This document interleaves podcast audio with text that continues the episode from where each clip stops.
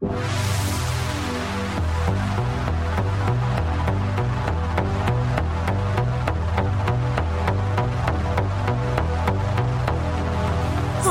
Tervetuloa kuuntelemaan I Don't Like Mondays podcastia. Tämän podcastin ideana on siis se, että joka jaksossa käydään läpi joku mielenkiintoinen murhatapaus, joka mun mielestä ansaitsee olla lisätarkastelun kohteena. Nämä tapaukset voi olla mistä tahansa maasta, miltä tahansa ajalta. Ne voi olla ratkaistuja tai ratkaisemattomia. Ainut kriteeri oikeastaan mulle on se, että puhuttavaa ja spekuloitavaa riittää. Eli jos kuumottavista murhista puhuminen kuulostaa sun mielestä hyvältä, niin ota kuppi kahvia tai teetä tai ala vaikka tiskaamaan tiskejä, mitä ikinä sä haluatkaan tehdä, kun sä kuuntelet podcasteja, mutta seuraavat parikymmentä minuuttia mä kerron sulle murhista. Mä haluan vielä nopeasti ennen kuin aloitetaan mainita tuon Jäljillä podcastin. Mua on nimittäin kiinnostanut idea rikospodcastista jo jonkun aikaa, mutta mä olin vähän epäröivä, että voiko tämmöistä konseptia toteuttaa yksin. Sitten kuulin tuosta Jäljillä podcastista, kävin kuuntelemassa sitä ja huomasin, että Tilda, joka sitä juontaa, vetää ihan superhyvin yhden naisen showna rikospodcastia ja uskaltauduin sitten siitä inspiroituneena kokeilemaan itekin. Eli hatunnosto hänelle, jos ei ole jo tuttu, käykää ihmeessä tsekkaamassa tuo erittäin laadukasta laadukas Jäljillä podcast. Mutta pidemmittä puhetta mennään suoraan asiaan. Mä mietin pitkään, että mistä keissestä haluaisin aloittaa, mikä olisi niin kuin mun avausjakson aihe. Ja päädyin siihen, että loogisinta olisi aloittaa tapauksesta, josta itse asiassa tämän podcastin nimikin on peräisin. Eli jos ehdit jo miettiä, että miksi ihmeessä rikospodcastin nimi on I Don't Like Mondays, se selviää erittäin pian. Kyseessä on siis yksi Amerikan tunnetuimmista ja ensimmäisistä kouluammuskeluista, joka tapahtui San Diegon Clevelandin peruskoulussa 29. tammikuuta 1970 1979. Tätä tapausta siis sanotaan Amerikan ensimmäiseksi kouluammuskeluksi, vaikka jos nyt esimerkiksi googlaat Amerikan kouluammuskelut, niin sieltähän tulee vastaan lista tapauksista, joka alkaa 1800-luvulta. Mutta tämä oli siis ensimmäinen tapaus, joka oli näin laaja. Mitään tämmöistä ei ollut koskaan tapahtunut ennen. Tämä oli käytännössä ensimmäinen kouluammuskelu sen sanan nykyisessä merkityksessä. Ja tämä tapaus on poikkeuksellinen rikoshistoriassa myös sen takia, että tämän kouluammuskelun takana oli Brenda Ann Spencer, eli 16-vuotias tyttö. Aloitetaan ihan alusta. Eli Brenda Ann Spencer syntyi 3. huhtikuuta 1962 San Carlosin naapurustoon Kalifornian San Diegoon.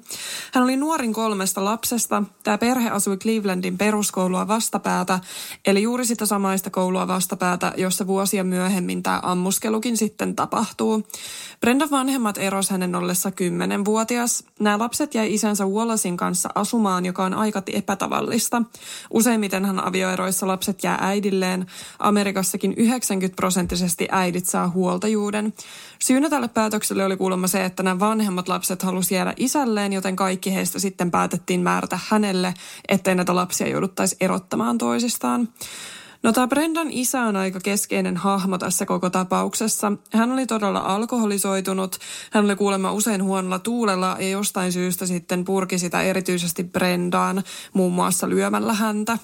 Heidän talo oli myös todella huonossa kunnossa, se oli täynnä tyhjiä viinapulloja ja erikoinen yksityiskohta on se, että Brenda ja hänen isä nukkui vierekkäin olohuoneen lattialla sijaitsevalla patjalla.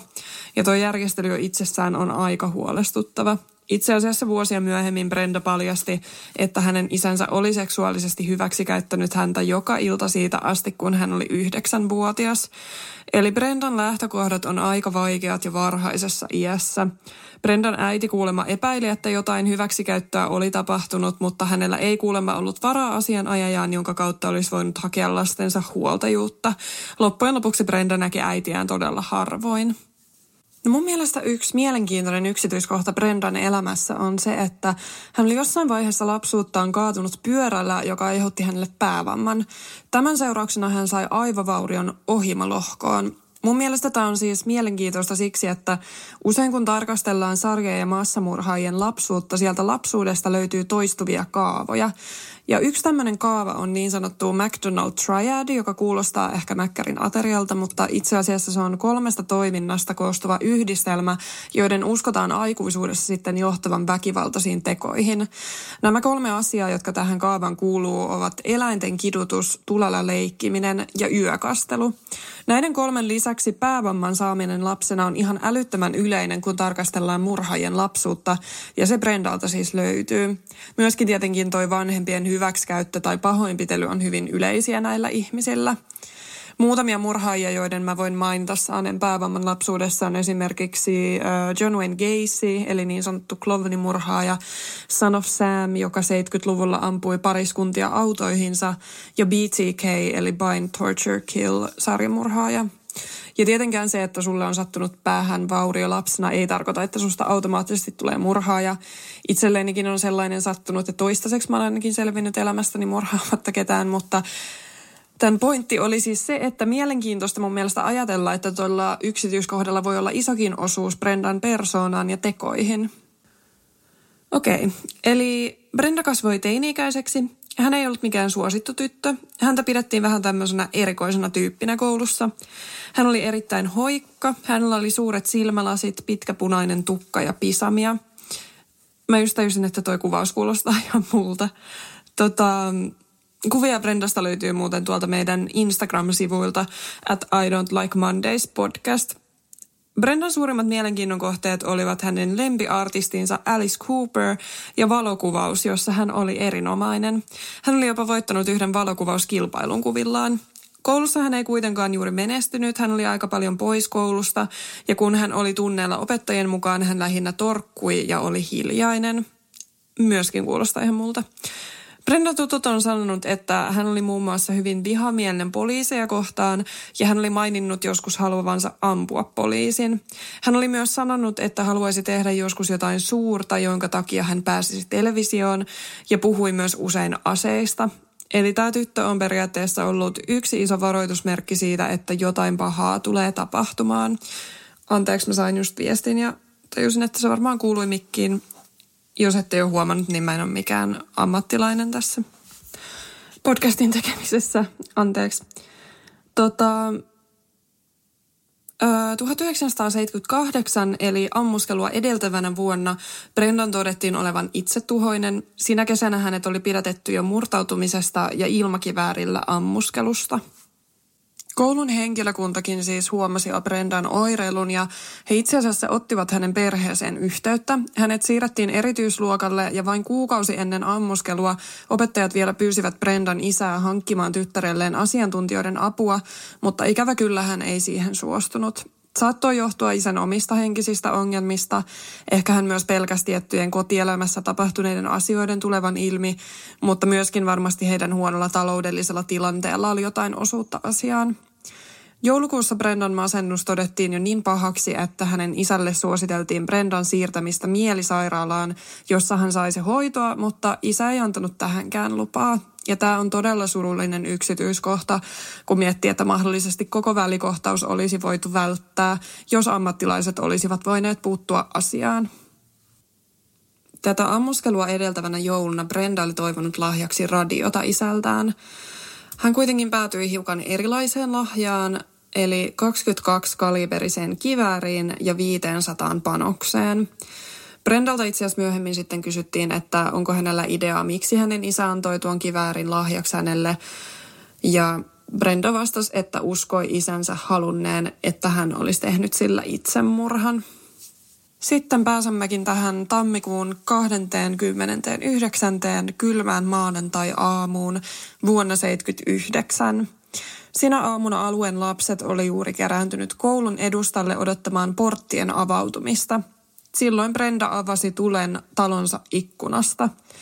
Ammuttuaan noin 30 laukausta väkijoukkoon hän lukitsi talonsa ovet ja siitä alkoi pattitilanne, joka kestäisi seuraavat seitsemän tuntia – No kun poliisi alkoi saada hälytyksiä ammuskelusta ja kun tämä tapahtuman vakavuus alkoi valjeta, toimittajat alkoi kerätä mahdollisimman paljon tietoa, että mitä siellä tapahtuu, kuka siellä ampuu ja miksi. Yksi toimittaja keksi, että hän voisi soittaa taloihin, jotka on siinä lähistöllä kysyäkseen siellä asuvilta ihmisiltä, että tietääkö he mitään yksityiskohtia. Ja luonnollisesti Brendan talo, joka oli koulua vastapäätä, oli paras paikka kysyä silminnäkiä lausuntoa, joten tämä toimittaja soitti heidän kotinumeroon olettaen, että siellä korkeintaan vastaisi joku, joka on nähnyt jotain mielenkiintoista. Tietenkään hänellä ei ollut hajuakaan, että siellä vastaisi itse ampuja. No puhelimen toisessa päässä vastasi nuoren tytön ääni. Tämä toimittaja sanoi, että hei siellä suunnalla on kuulemma ammuskelu käynnissä. Ootko kunnossa, tiedätkö sä siitä mitään, tiedätkö sä mistä siellä ammutaan?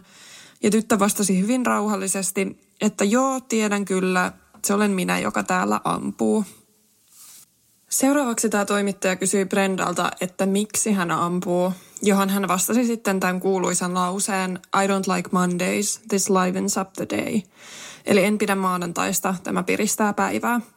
Ja toi lause ymmärrettävästi jäi ihmisten mieleen vuosikausiksi, ja siitä tämän podcastin nimikin siis tulee. Uutiset tästä tapahtumasta levisi todella nopeasti. Brendan vanhemmat oli kummatkin töissä silloin, kun toi ammuskelu alkoi, ja Brendan äiti on kertonut haastattelussa, että hänen työpaikalla sattui olemaan TV päällä, jossa alkoi näkyä uutisia kouluammuskelusta, ja pian sen jälkeen hänelle tuotiin puhelin, jonka toisessa päässä poliisi ilmoitti, että hänen tyttärensä on ammuskelun takana. Välin Brenda oli lukittanut kotiinsa ja siellä hän onnistui tosiaan pysyttelemään melkein seitsemän tuntia sisätiloissa ennen antautumista ja pidätystä. Yhteensä haavoittuneita oli yhdeksän, joista kahdeksan oli lapsia ja yksi oli 28-vuotias poliisi, joka sai osuman kaulaansa saavuttuaan paikalle. Surmansa sai kaksi aikuista. Koulun 53-vuotias rehtori Burton Ragg, hän sai osuman rintaan, kun hän yritti suojata lapsia luotisateelta. Ja koulun 56-vuotias vahtimestari Mike Sushar, saatan lausua ton nimen päin helvettiä, pahoittelut siitä. Mike puolestaan oli yrittänyt auttaa rehtoria, kun hänet ammuttiin. Eli kummatkin miehet kuolivat yrittäessään auttaa ympärillä olevia ihmisiä. No Brendalle soitti piiritystilanteen aikana tämän toimittajan lisäksi myös poliisien neuvottelija, jolle Brenda sanoi, että hän aikoo tulla ulos ampuen heitä kohti. Ja tätä lausettahan on myös käytetty Brendaa vastaan, kun hän on hakenut ehdonalaista itselleen, vaikka loppujen lopuksi Brenda tuli ulos täysin rauhallisesti ja vapaaehtoisesti. Brendan pidätyksessä hän ei sanonut sanaakaan koko matkan aikana poliisiasemalle. Tuosta pidätyksestä on itse asiassa videomateriaalia, mä oon kattonut sen ja se on aika hurja näky, kun sellainen pienikokoinen tyttö talutetaan ulos tuosta talosta käsiraudoissa. Myöhemmin sitten, kun asiat alkoi avautua, Brenda kertoi, että hän valikoi uhrejaan heidän takkien värien perusteella ja hän kommentoi myös, että paikallaan seisovia lapsia oli helppoa ja hauskaa ampua.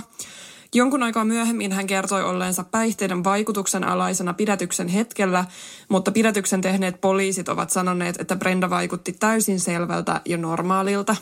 Oikeudessa Brenda myönsi syyllisyytensä kahteen murhaan ja aseelliseen hyökkäykseen ja hänet tuomittiin vankeuteen 25 vuodesta elinkautiseen.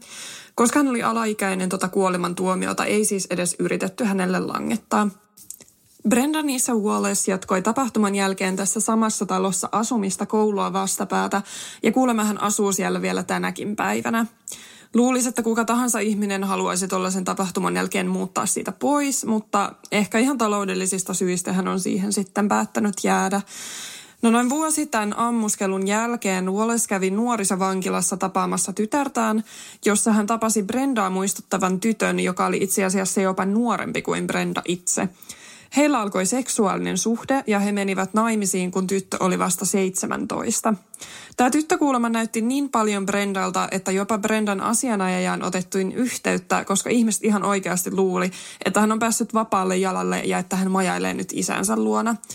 Toi on jotenkin todella häiritsevä yksityiskohta, joka mun mielestä kyllä tukee Brendan kertomusta siitä, että hänen isänsä oli hyväksi käyttänyt häntä lapsena. Ja hänen nuori vaimo itse asiassa sai lapsen, jonka jälkeen vaimo sitten lähti lätkimään ja Brendan isä kasvatti heidän tyttären sitten yksin. Brendan isä ei antanut ollenkaan kommentteja ammuskelun liittyen, kunnes vuonna 2006 hän suostui ensimmäiseen haastatteluun I Don't Like Mondays-nimiseen TV-dokumenttiin. Siinä selvisi, että Brenda ja hänen isä ovat myöhemmin ystävystyneet, vaikka lapsuudessa olikin tätä hyväksikäyttöä. Hänen isänsä on käynyt tapahtuman jälkeen joka ikinen viikko tapaamassa tytärtään viiden tunnin matkan päästä. Brenda on hakenut armahdusta nyt jo neljä kertaa epäonnistuneesti. Seuraavan kerran hän saa sitä hakea itse asiassa tänä vuonna. Laitan sitten kyllä päivitystä, kun toi ehdon alaispäätös tehdään.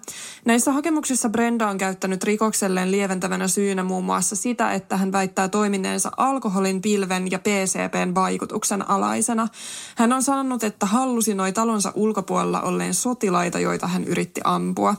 Brendallehan tehtiin toi päihdetesti silloin, kun hän oli oikeudessa tästä asiasta ja silloin todettiin testin olleen negatiivinen, mutta Brendan mukaan sen testin tuloksia on manipuloitu. Ja hän on myös kertonut isänsä seksuaalisen hyväksikäytön olleen traumatisoiva tekijä, joka johti sitten tähän tekoon. Brenda on myös ehdonlaiskuulemisissa pyytänyt anteeksi tekoaan ja sanonut, että hän tuntee syyllisyyttä jokaisesta Amerikan kouluammuskelusta, koska hän antoi sen alkuperäisen esimerkin. Brenda on kuulemma pärjännyt vankilassa ja ollut suurimmaksi osaksi hyväkäytöksinen. Hänellä diagnosoitiin masennus ja epilepsia vankilassa, joihin kumpaankin hän on saanut hoitoa. Hänen äitinsä on myös myöhemmin ottanut kantaa tapaukseen ja sanonut, että syyttää täysin Brendan isää tapahtumista. Hän sanoi haastattelussa vuonna 2006, että isän pitäisi olla vankilassa Brendan sijaan. Uhrien omaiset taas ovat kommentoineet, että vaikka Brendalla oli vaikea kotielämä ja hänen isänsä osti tämän aseen hänelle, se oli Brenda Brenda itse, joka tarttui aseeseen ja ampui ihmisiä kohti silloin 40 vuotta sitten. Mä soitan tässä välissä itse asiassa pienen pätkän Brendan haastattelusta, jonka hän antoi vankilasta vuonna 1993. Jos haluat ton kyseisen klipin ohi skipata, se on noin 50 sekuntia tästä eteenpäin. I, I keep trying to better myself and, and deal with problems from the past and everything. So, in what ways better yourself? Well, like through, uh, I've, I've gotten off the drugs and just trying to deal with the problems, family problems and things that I had. And basically just trying to grow up, actually. When you do uh, get out of prison, what are your hopes? What are your dreams for the future? Basically, they're the same as, I guess, everybody's. I'd like to have a normal life You know, I came in really, really young, so I don't really know what it's like out there. Eli tuossa Brenda sanoo, että on yrittänyt olla parempi ihminen vankilassa ja käsitellä perheongelmiaan. Hän myös toteaa, että tässä vaiheessa elämä vankilan ulkopuolella on hänelle täysin tuntematon asia. Jotain ongelmia Brendalla ilmeisesti kuitenkin on ollut vankilassa. Brendahan siis on aina identifioitunut lesboksi ja oli tuolta naisten vankilasta löytänyt itselleen tyttöystävän, jonka kanssa sitten tuli ero, kun tyttöystävä vapautui vankilasta. Ja tämän seurauksena Brenda oli ollut itsetuhoinen ja polttanut ihonsa kuumennetulla paperiliittimellä sanat unforgiven ja alone, eli anteeksi antamaton ja yksin. Tätäkin sitten ehdonalaista hakiessa on käytetty häntä vastaan, koska tuon voi tulkita merkkinä siitä, että hänellä ei edelleenkään ole itsehillintää tai eväitä käsitellä negatiivisia tilanteita. Mun on pakko vielä lopuksi mainita, että jos tämä kuuluisa I don't like Mondays-lause kuulostaa teistä jotenkin tutulta, se voi johtua myös siitä, että vain noin puoli vuotta verilöylyn jälkeen Bob Geldofin bändi Boomtown Rats levytti tapauksesta kertovan lista ykköshitin I don't like Mondays – Ampumisvälikohtauksessa osallisena olleet ihmiset on olleet julkisesti hyvin kriittisiä kyseistä kappaletta kohtaan, etenkin Brendan perhe, jotka pyysivät, että kappaletta ei julkaistaisi ollenkaan. San Diegossa monet radiokanavat ei suostunut soittamaan kappaletta usean vuoteen kunnioituksesta uhreja kohtaan. Biisin kirjoittaja Bob Geldof on kertonut haastatteluissa, että Brenda oli lähettänyt hänelle kirjeen, jossa hän kiitti Geldofia kappaleesta, joka oli tehnyt hänestä kuuluisan. Ja tietenkin haluaisin soittaa teille sen biisin, mutta tekijänoikeuslain takia en voi sitä ikävä kyllä tehdä. Mutta suosittelen, että käytte ehdottomasti kuuntelemaan tuon biisin ja otatte ne sanotukset viereen luettavaksi. Se on aika kylmäävä kappale, kun tietää taustan. Ja vähän triviaa vielä elokuvanörteille, eli kasarileffa The Breakfast Clubin ensimmäisessä kohtauksessa kuvataan hetken ajan koulun käytävää, ja ton koulun käytävän seinälle on kaiverrettuna lause I don't like Mondays. Ja siitähän toi podcastin logokin on peräisin. Aika synkkä yksityiskohta, joka ihan pakostikin on kyllä referenssi tähän tapaukseen. Ja kun mä käytän aivan liian suuren osa ajastani katsoessani rikosdokkareita, mä ajattelin, että voisin joka jaksossa antaa jonkun suosituksen liittyen näihin tapauksiin.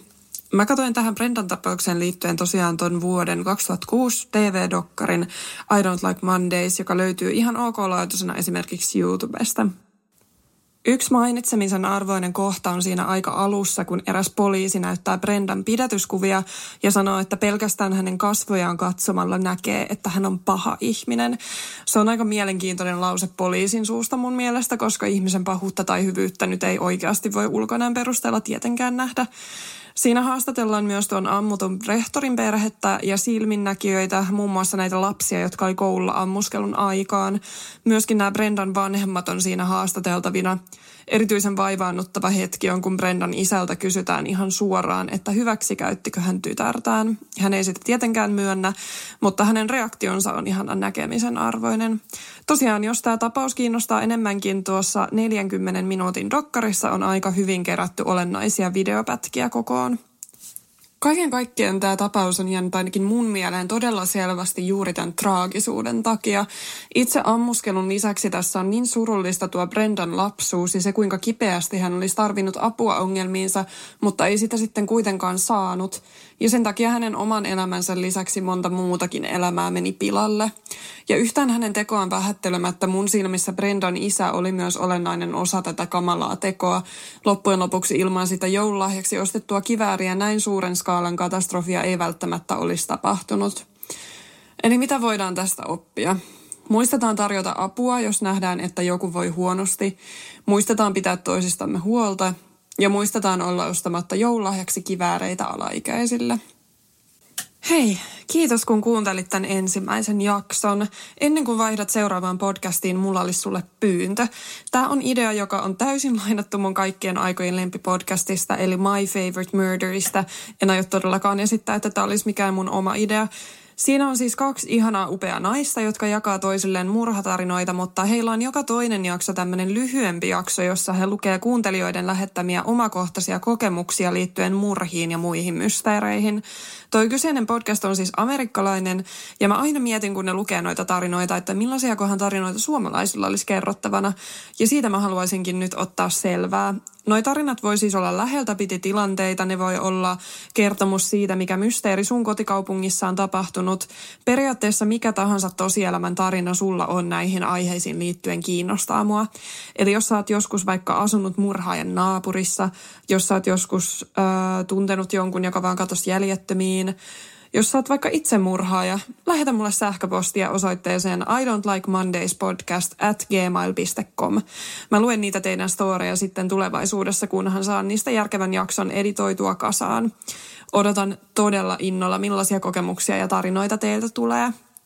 Hei, kiitos ihan älyttömästi, kun kuuntelit tämän ensimmäisen jakson. Mulla olisi ideana, että kerran viikossa päivittäisin uuden jakson uuden tapauksen kerran. Laittakaa mulle ihmeessä palautetta, oli se sitten hyvää tai huonoa. Yritän olla ottamatta sitä henkilökohtaisesti. Mä haluan kehittää tätä podcastia, koska nämä tapaukset on mun suuri intohimo ja musta oli tosi siistiä lukea tästä ja puhua tästä. Antakaa mulle kuitenkin vähän armoa sen palautteen kanssa. Tämä oli mun ensimmäinen yritys ikinä. Tota, käykää myös seuraamassa tosiaan Instagramissa I Don't Like Mondays podcast. Sinne tulee näihin jaksoihin liittyen kuvia ja tota, päivityksiä, kyselyitä, kaiken näköistä. Kiitos kun olit mukana. Jos tiedät jonkun, joka voisi tykätä tästä podcastista, huikkaa kaverillekin. Ei muuta kuin pysykää turvassa ja nukkukaa hyvin. Ensi viikkoon. Hei, huomasit sä? Klaas Olsson tarjoaa tällä viikolla jopa 50 prosentin alennuksia lähes kaikista tuotteista. Sehän on puoli ilmaiseksi. Joo, mutta vain Club Classin jäsenille. No miten siihen klubiin liitytään? Helposti, myymälässä tai verkossa. Kaikkea mitä tarvitset, fiksataan yhdessä. Klaas Olsson.